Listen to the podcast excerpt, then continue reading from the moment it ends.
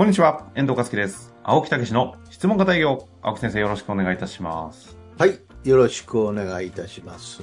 ポッドキャストの別の番組で、おはい、The Eight Game。ああ、知ってる。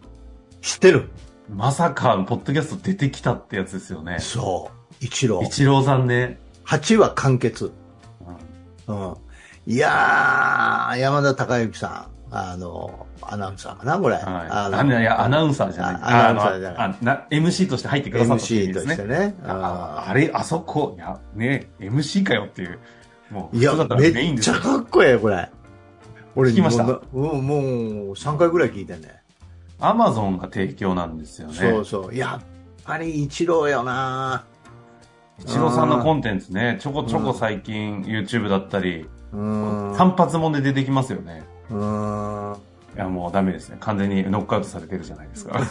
いやいやうん大谷もやっぱりかっこいいけどね、やっぱり一郎ってね、なんかこう、うん、なんか本当論理的にもものいろんなことを考えて乗り越えてきてるしね。いや頭いいですよね。本当にうんという、なんかもう本当に頭思考できる方ー、なので。追求心っていうかね、なんかもう素晴らしいね。まあ、ということでね、この話はね、ここで、ねあああだこだするよりも、8 games。お聞いていただく方がいいと思いますので。ぜひね、はい。チェックしていただけたら。はい、チェックしていただいたらと思います。はい。さあ、ということでね、はい。そんなことを、思いを抱きしめながら、はい。全然うまく繋げられませんでしたけども、質問いきましょう。はい。今日はですね、えー調剤薬局の50代の方、経営者の方ですね、ご質問いただきました。ありがとうございます。はい早速行きましょう。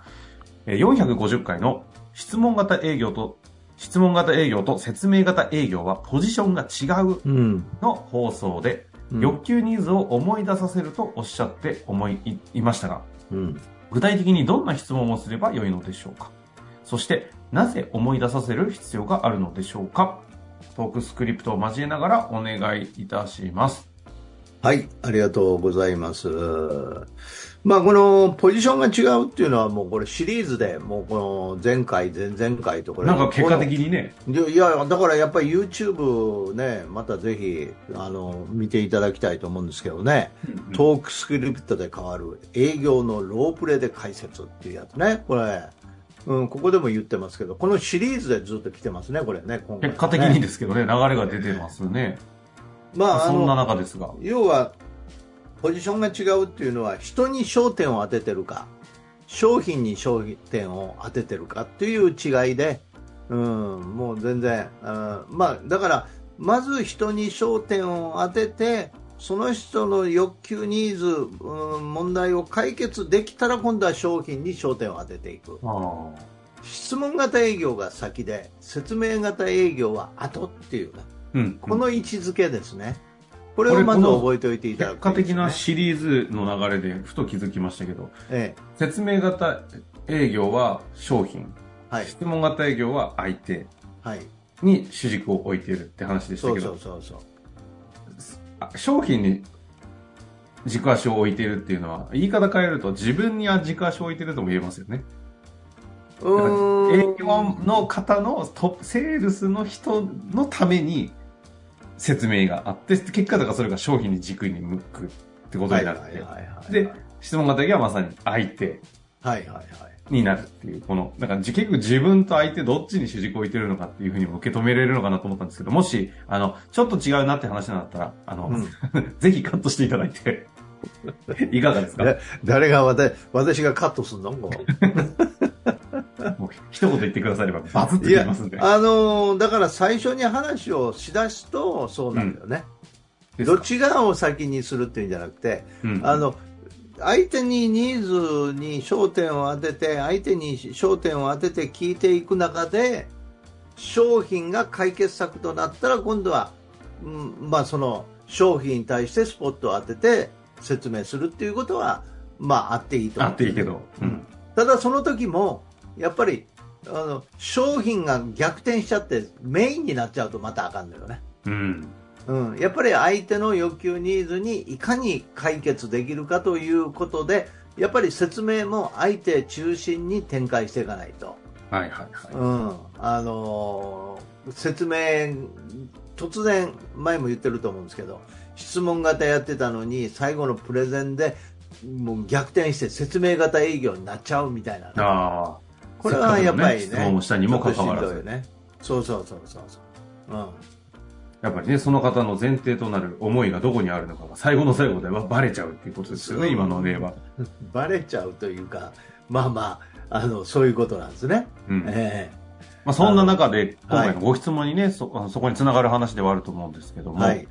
欲求ニーズを思い出させるとおっしゃっていましたが、一はい体どんな質問をするのか、それはなぜですかとありますけども、まあ、もう今の回答な気もしましたが、うん、今の回答ということも一つですし、それから欲求ニーズというのを思い出させるっていうのは、我々はいろんな欲求やニーズを持ってきてるわけで、持って生きてるわけですよ。はい。例えば仕事のこと、うんうん、それから家族のこと、うん。自分のこと、これでも3つあるでしょ？はい。うん、その中に子供家族やったら子供のこと受験とかいろいろあるとかね。奥さんとのこと両親のこといろいろ焦点あるでしょ、うん。うん、だからそういう意味で趣、まあ、個人のことでも趣味やそそれから、うん、体の具合や、ねうん、友達やっていうこともあるし、えうん、それから仕事でもいろんな分野がありますよね。えはい。えー営業もある、マーケティングもある、うん財務もある、ね、いろんな分野がある。うん。うん。うん、だから、いっぱい抱えながら、それぞれの方もことの思いを持ちながら生きてるわけですよ。そうですね。うん、うん。でそのことの一つの分野について、こっち側は話しに行くわけでしょ？そうですね。すべてのその方の人生の分野が喋れないですからね。そうそうそう。だから、そういうようなことで、まず、やっぱり、あの、思い出させる。そこに焦点を当てて。例えば簡単に言えば、仕事に焦点を当てて、うん。ええ営業に焦点を当てて、ということで、その思いを思い出させる。ということなんですよね。なるほどですね。うんそその、えっと、意意図、意図、意味というのは、うん。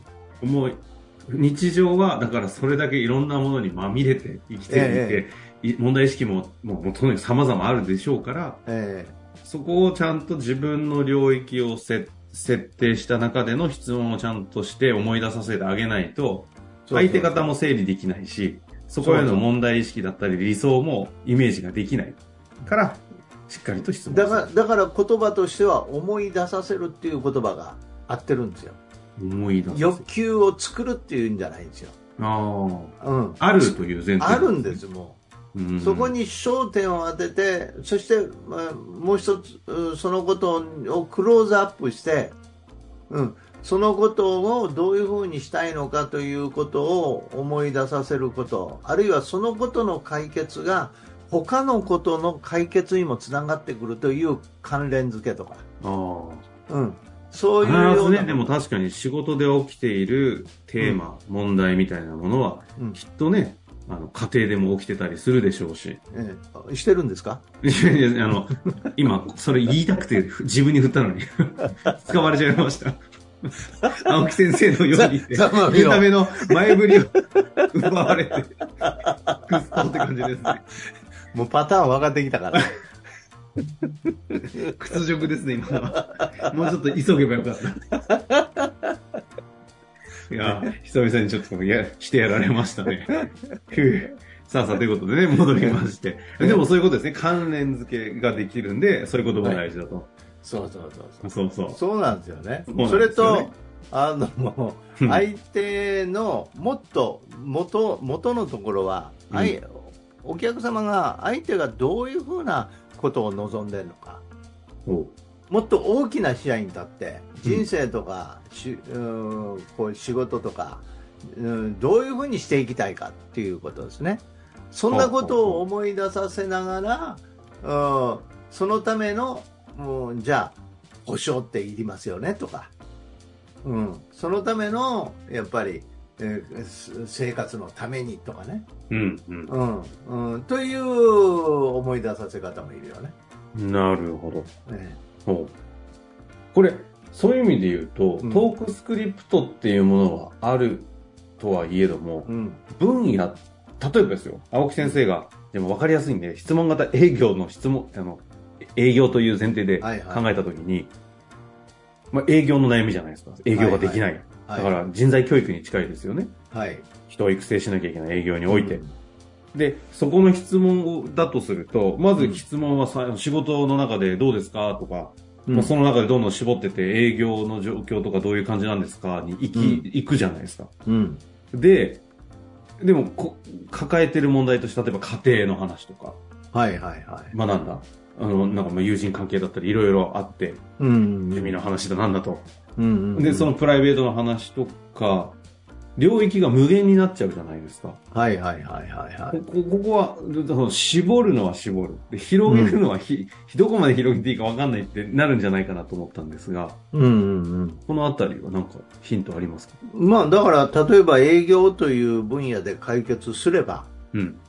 どんなことが起こってきますかねっていうことです。ああ、だそこの領域をこっちで設定するんじゃなくて、相手に委ねる質問か。そうそうそうそああ、なるほど。う。うん。だからすごくやっぱりそうするとストレスがなくなる。はいはいうはん。そうそう仕事自身がね楽しめるようにない。うる。ん、職場の感覚がなるかもと。はい。そそれがどんな波及効果を及ぼしますって言った時にポロッと、い、やー実はね家庭へも持ち込んじゃってるんですよねっていうことになるわけよ。よ。だそこで、そうなったら家庭の方にとかって、こっちの意図でつなげるんじゃなくて、うん。とか質問を通して相手がどこに広げるかは相手に委ねるんですね。そうそうそうそう。ああ、なるほど。そういうことななんですよ。うん。だその方にとっての全体像がどこなのかって話ですもんね。そうそうそうそう。うん。だからそれはメリットであり、価値でありね。あーそうか。それがかん、さっき言ったかん、他の分野との関係、関連付けをそうそうそう。させるというよりも本人にしていただくっていう方が近いんですそうね。いうことです。うん。だ気づからいても、らう。うん、それぞれが、もう、それぞれの課題というものとか目標とかいろいろ持っていきながら、それぞれが関連づいてるっていうことですよね。なるうん。でもそりゃそうですよね。うん。本来ね、分けれるはずのない。はい。むちゃくちゃ仕事の職場ではいい、もっとぐずぐずでどうしようもない環境だけど、家庭は最高に幸せなんだよねって絶対ないですもんね。う んまあまあまあまあ。まあまあね。そうですね。そんなことはない、そうか。うん。まあ、というようなところですか？そうそう。それ、それとさっき言った大元でどういう人生にしていきたいのか。うん。それらは統合されたものとしてどういう人生にしていきたいのかっていうことですね。理想。そうそう、これはビジョンであり、うん、どういう生き方していきたいのかっていううんうッションっていうことですね。そういう中で、じゃあ我々お役に立てられるのはこの営業という分野で。ということです。なるほど。なるほど。そっうんかそっか。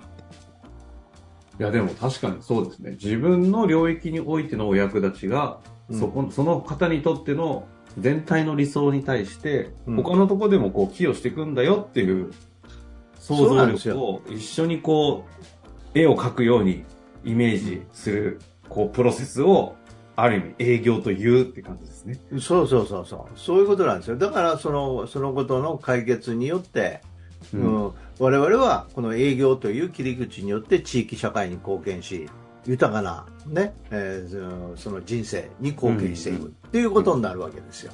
なるほどなんで営業がそうなのって言ったらそういうことなんですよ。確かにうんそれは切り口であるっていうことですよね。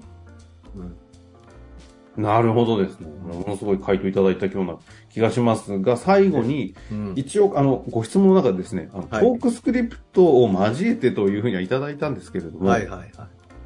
まあまあ、これははいもう、だから、そういうふうに考えると、あの、悩みとかいうよりも、どう、どうあれば最高ですかね、と。うん。人生どうあれば最高ですか。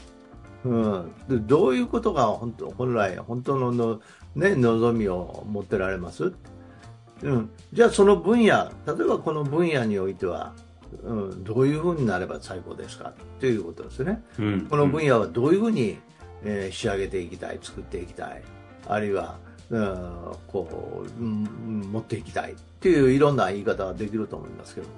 まあ、なので、そう結構ね、今日の話の中でも、青木先生がこと、発せられた中にトークスクリプトがいっぱい出てたので、それをどうこうやってこう、紡いでいくかっていうことですからね。はいはい。そのあたりは、うんあの、多くの番組の中で青木先生が、こう、質問してる内容をうん。前提に自分の分野から考えてどう、こう、組み立てて、お役と、お役立ちというトークスクリプトを描けるか、ちょっとイメージしていただくといいのかもしれないですね。まあ、ということで、はい。なんだかんだでずっとここ最近ね、あの、連続番組みたいになってきておりますが。そうですね。まあ、そんだけやっぱりテーマになってるということでもあるとは思うんですけどねそう。ですね。うん。営業自体が何をするもんなのかっていうね。うん。だからやっぱお役立ちっていう言葉が非常にわかりやすくて、人に役立つ。うん。社会に役立つ。そういうことね。大きく言えばね。はい。まあ、ということでね、また、いろいろと皆様も、と、とは言っても現場に行くと、こんな悩みもあるとかいうのがね、なかなか、はいあの、抽象度高いものでは片付けられないものもあると思いますので、ぜひ遠慮なく質問いただけたらと思います。ということで、終わりましょう。ありがとうございました。ありがとうございました。本日の番組はいかがでしたか？番組では青木武氏への質問を受け付けておりますウェブ検索で「質問型営業」と入力し検索結果に出てくるオフィシャルウェブサイトにアクセス。その中のポッドキャストのバナーから質問フォームにご入力ください。たくさんのご応募お待ちしております。